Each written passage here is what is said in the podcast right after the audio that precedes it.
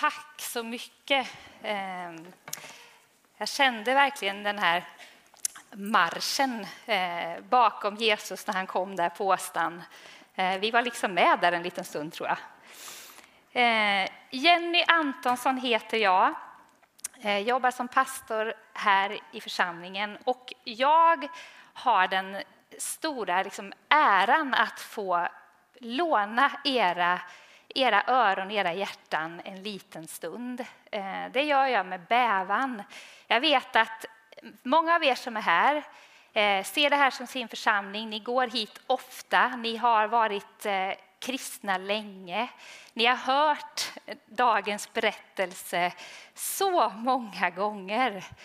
Och några av er kanske har detta som enda tillfället på året som ni går till kyrkan. Det har jag flera vänner som genom åren har följt med mig just på första advent för att det är lite högtidligt och lite tradition. Eh, vi är liksom på, på olika resor i vår tro och så där träffas vi nu. Och det har jag stor respekt för. Advent som Rode nämnde, ordet som vi gärna vill liksom tänka väntan men som hon också sa betyder ankomst. Så advent det handlar ju både om det där som händer snart, att Jesus föds i ett stall, han kommer till jorden, Guds son blir människa. Men så är det också att Jesus, han kommer liksom till oss i vårt vardagsliv. Att vi får göra rum för honom varje dag. Och det tredje perspektivet det är att Bibeln är tydlig med att Jesus ska komma tillbaka. Att det finns ett evighetsperspektiv i julens budskap. Men de allra flesta Malmöbor, kanske några av er som är här också, eh, ni lever egentligen liksom utan advent. Att vi tänder ljusen, vi sätter upp adventsstjärnorna. Men det där med att Jesus kommer till mig, eh, det har vi liksom inte med. Och där står vi som kyrka då, med det här budskapet att Jesus kommer. Och vad har han med våra liv att göra? Och då har jag, eh, bara för att du ska ha något att hänga upp det här på, så har jag tre frågor som börjar på V. Varför kommer han? Eh, vad kan han rädda oss ifrån?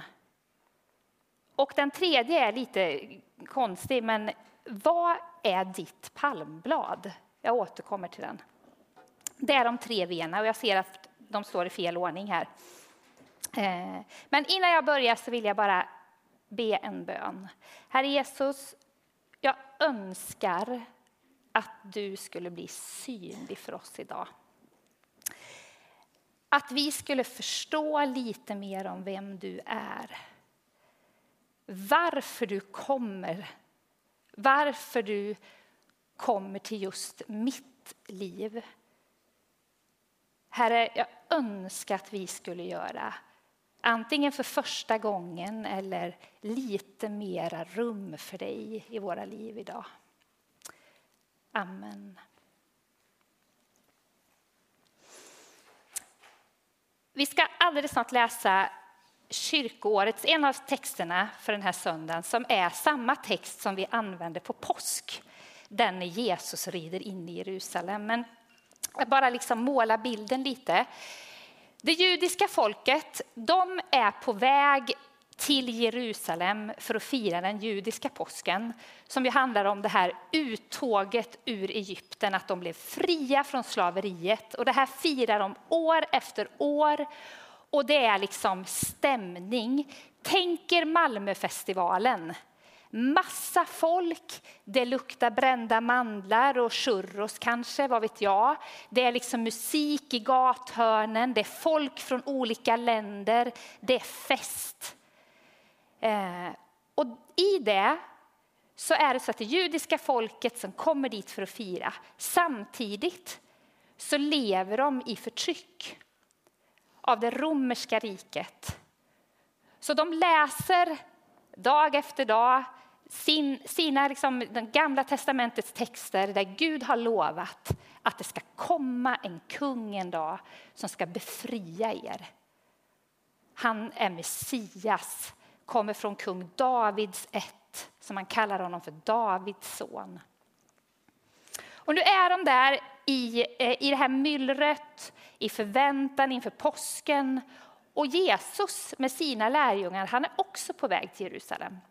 De har varit i Jeriko eh, och jag googlar bara på och det tar åtta timmar att gå från Jeriko till Jerusalem. Så jag, hur lång tid vet jag inte, men de hade i alla fall gått därifrån och de är i god tid. Sex dagar står det i Johannes innan, eh, innan påsken är de där på plats.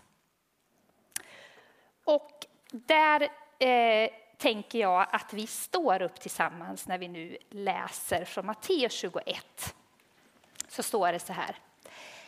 När de närmade sig Jerusalem och kom till Betfage vid Olivberget så skickade Jesus iväg två lärjungar och så sa han till dem Gå bort till byn där framme så hittar ni genast ett åsnesto som står bundet med ett föl bredvid sig. Ta dem och led hit dem. Om någon säger något så ska ni svara Herren behöver dem, men han ska strax skicka tillbaka dem. Detta hände för att det som sagts genom profeten skulle uppfyllas. Säg till dotter Sion, se din konung kommer till dig ödmjuk och ridande på en åsna och på ett föl, ett lastdjurs föl. Lärjungarna de gick bort och gjorde så som Jesus hade sagt åt dem. De hämtade åsnan och fölet, la sina mantlar på dem och så satt de upp. Många i folkmassan bredde ut sina mantlar på vägen. Andra skar kvistar från träden och strödde dem på vägen. Och folket, både de som gick före och de som följde efter, ropade Hosianna, Davids son, välsignade han som kommer i Herrens namn. Hosianna i höjden. Varsågod och sitt.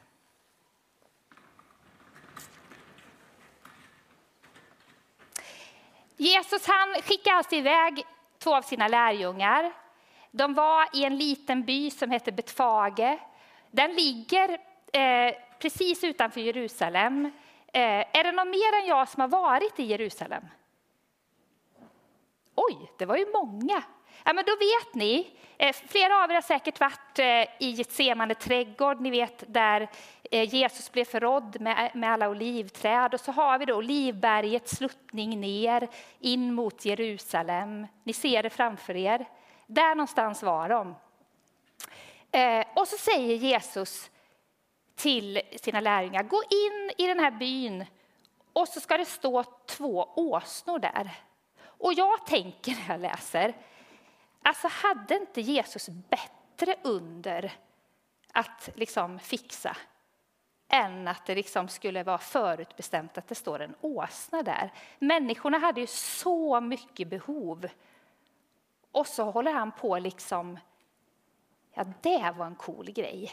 Jag säger åt dem och så står det en åsna där inne.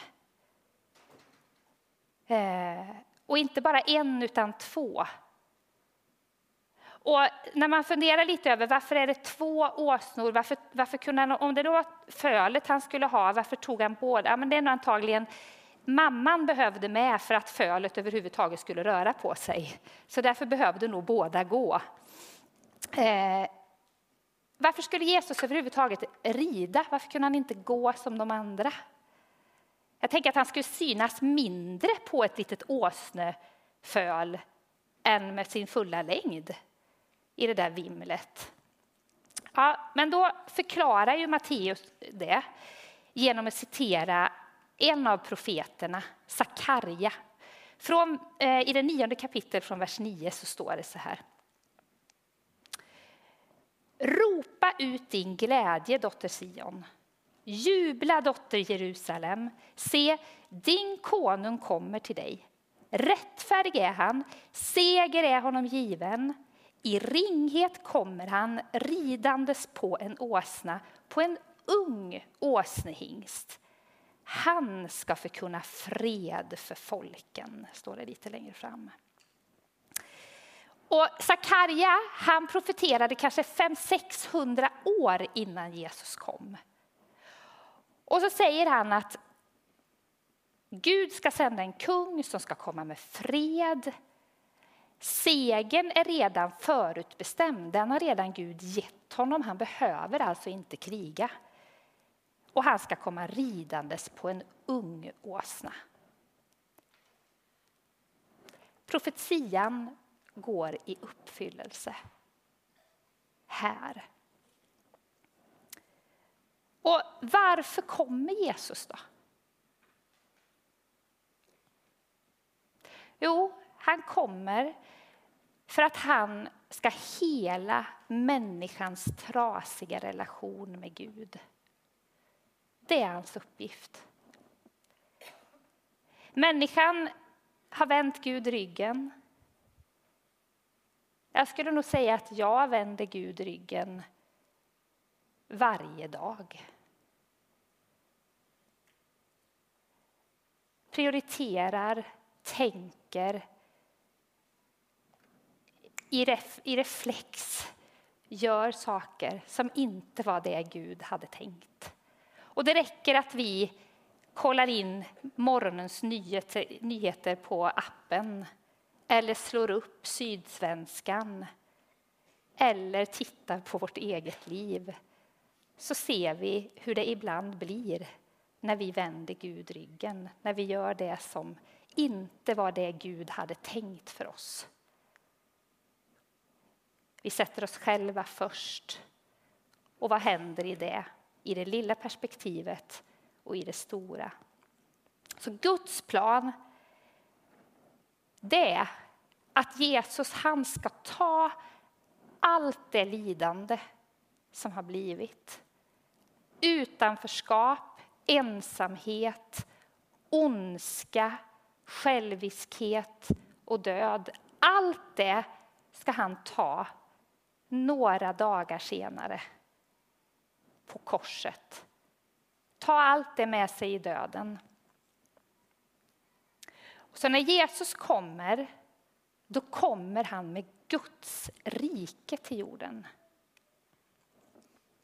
Och när vi öppnar våra hjärtan, det står i Uppenbarelseboken, en av de andra texterna för den här söndagen, om hur Jesus, han vill komma in i våra liv och ha en måltid med oss. Alltså det där nära och förtroliga. Och för att det ska hända behöver vi öppna våra hjärtan, be om förlåtelse för det som vi har gjort i att vända oss ifrån Gud. Och det gäller oss alla. Och så får vi ta del av hans förlåtelse och nåd. Och så får vi vara hans barn. Det är liksom julens budskap. Han kommer med frid till våra liv.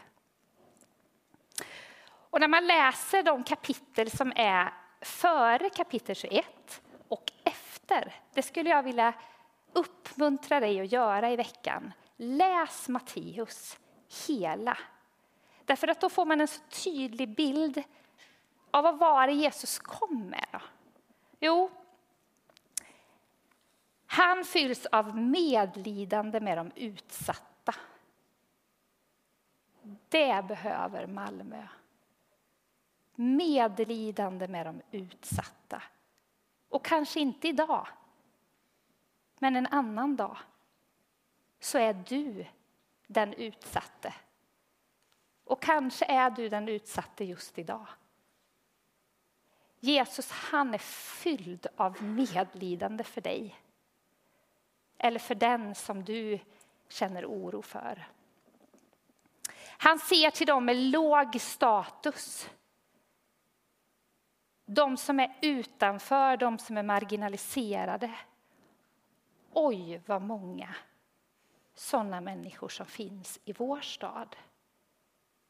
Och även om vi materiellt sett har det bra så kan vi känna oss väldigt utanför ändå.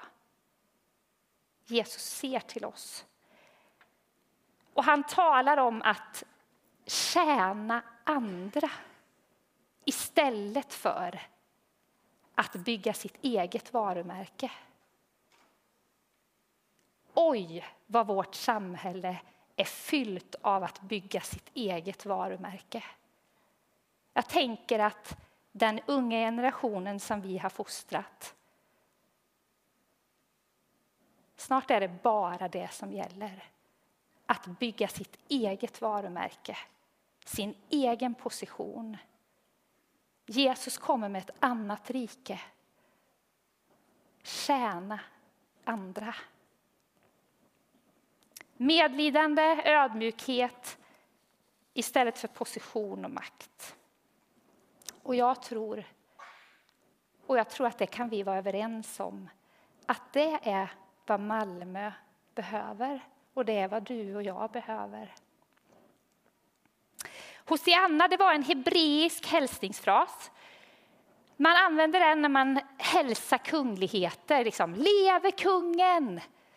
Men det betyder också rädda oss. Och det där var det där andra viet. Vad är det Jesus kan rädda oss från? Ja, jag tänker att det är så många människor. Kanske har du ropat det den här morgonen. Kanske tänker du just idag, vad då rädda mig? Jag har det bra. Eh, men den dagen kommer när vi liksom inte har eh, kontrollen själva. Någon i vår närhet blir riktigt sjuk. Eh, vi, vi, vi liksom vet inte vilken väg vi ska gå i livet. Någon sviker oss, vad det nu kan vara. Jag tror att vi alla någon gång kommer att ropa det där inom oss. Rädda mig. Och människor i vår stad ropar, tror jag, rädda oss från likgiltighet och självupptagenhet.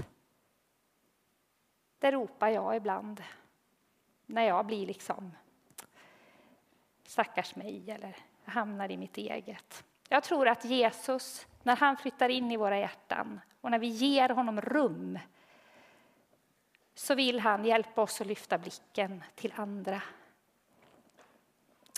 Rädda oss från gängkriminalitet och skjutningar. Tänk! Jag tänkte på det när jag satt med det här mammor och pappor som ligger sömnlösa för att de vet att deras barn finns innästlade i gängkriminalitet. Vilken maktlöshet!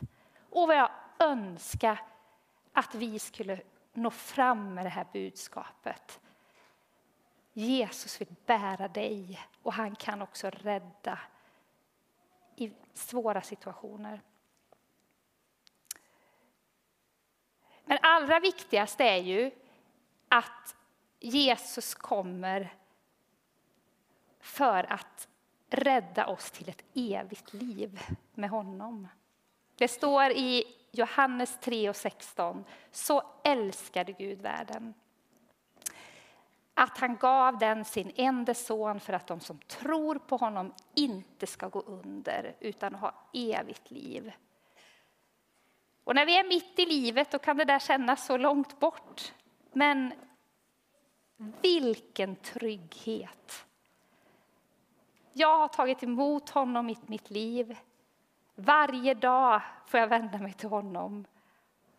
Och jag vet att det håller ända in i evigheten.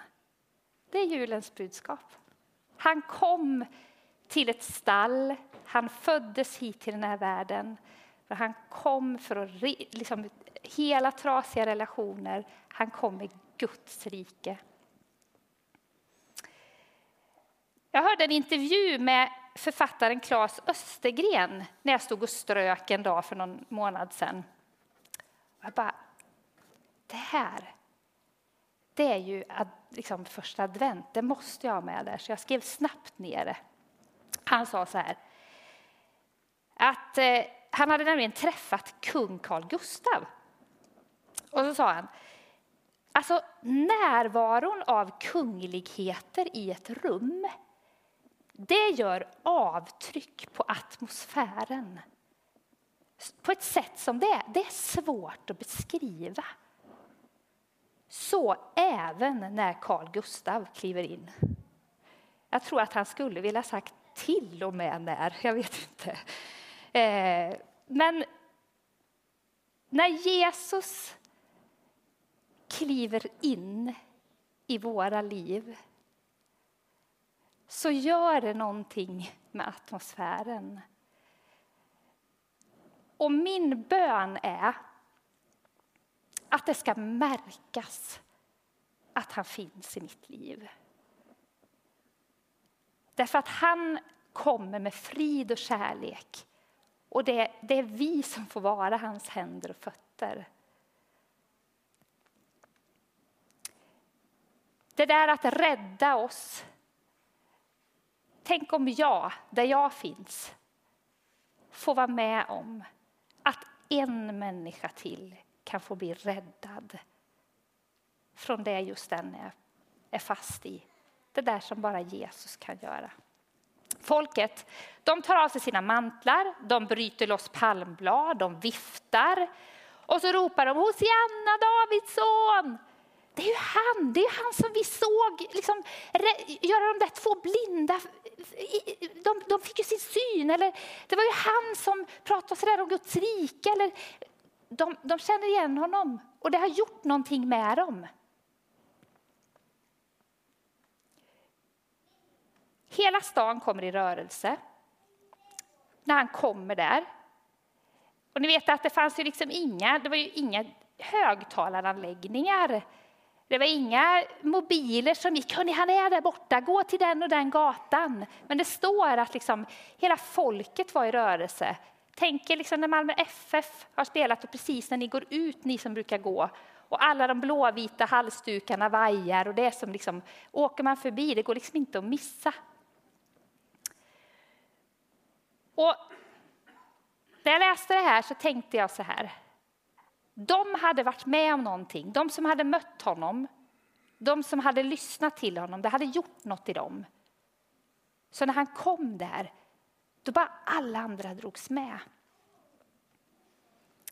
Och så tänkte jag så här. Viftar jag så att andra får tag i det jag har fått? Viftar jag med mitt palmblad så att andra får syn på honom? Eller behåller jag det oftast för mig själv?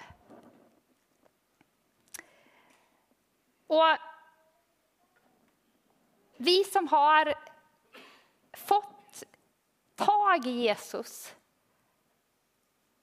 så är ju det liksom det tryggaste, bästa man har. Det där vi sa att när livet vacklar, när vi inte har kontrollen själva, när jag är orolig för mina barn, när din mormor har blivit svårt sjuk, när man blir, liksom, någonting händer så att det blir en stor konflikt på jobbet och man bara känner ja, hur jag än beter mig så blir det bara fel.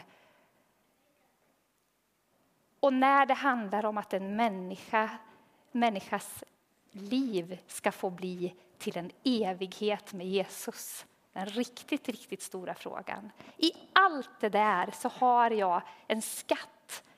Hur kan jag dela det med andra? Och ni som tillhör min generation, alltså typ 70-tal och framåt, ganska många av oss har ju den här erfarenheten av att när vi kom i tonåren och upp då skulle man liksom ut på torget och sjunga om Jesus. Ni behöver inte vifta, men nå, ganska många här känner igen detta. För vi skulle ju berätta.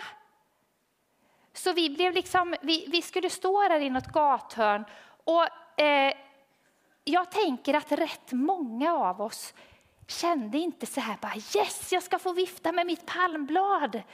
Utan lite obekvämt alltså. Eller man skulle tryckas fram i samma ungdomskör och vittna. Var man som Andreas och mig så kanske det var rätt okej okay ändå. För, för vi hade nog det där, men för många bara uff, uff. Det är ju jättejobbigt. Därför att det där var ju inte ditt palmblad. Det är bara helt fel. Och jag tror att i det, det här, jag tänker att ni som är äldre eller yngre kanske har andra så här slags erfarenheter, När man trycks på någonting när det gäller om det här med att dela sin tro. Som bara, oh, fy vad jobbigt. Det här är inte jag. Och så tror jag att vi kan ha gått, någonting kan ha gått förlorat hos oss. Så att vi blir lite för tysta. För vi är rädda för att dra på sånt här på andra. Och så blir det liksom eh, blir det någonting krystat. Jag skulle önska att bilden som målas idag om vem Jesus är och vad han har att ge, att det ska vi få dela med vårt palmblad på det sätt som är vi, inte på något annat sätt. Så vad är ditt palmblad? Hur kan du peka på Jesus i ditt liv? För ett antal år sedan så var jag i Indien och så satt jag ensam i en cykelriksha. Och så rätt som det var så hörde jag ett fruktansvärt oväsen. Jag ska inte låta så här nu, för då får, men det, det lät verkligen. Och det visade sig att det var en åsna som hade blivit påkörd. Och den lät så bedrövligt. Jag blev så rädd eh, innan jag förstod att det var den här åsnan. Och det var mitt bland alla bilar och cykelriksor och kossor och allting. Och jag satt där och halvt skaka i den här riksan. Jag kom att tänka på den där åsnan nu när jag läste texten om åsnan. Och den här åsnan drog ju all uppmärksamhet till sig mitt i det där kaoset och vimlet. Men åsnan som Jesus red på, den drog bara uppmärksamheten till Jesus. Det var enda uppgiften den här åsnan hade.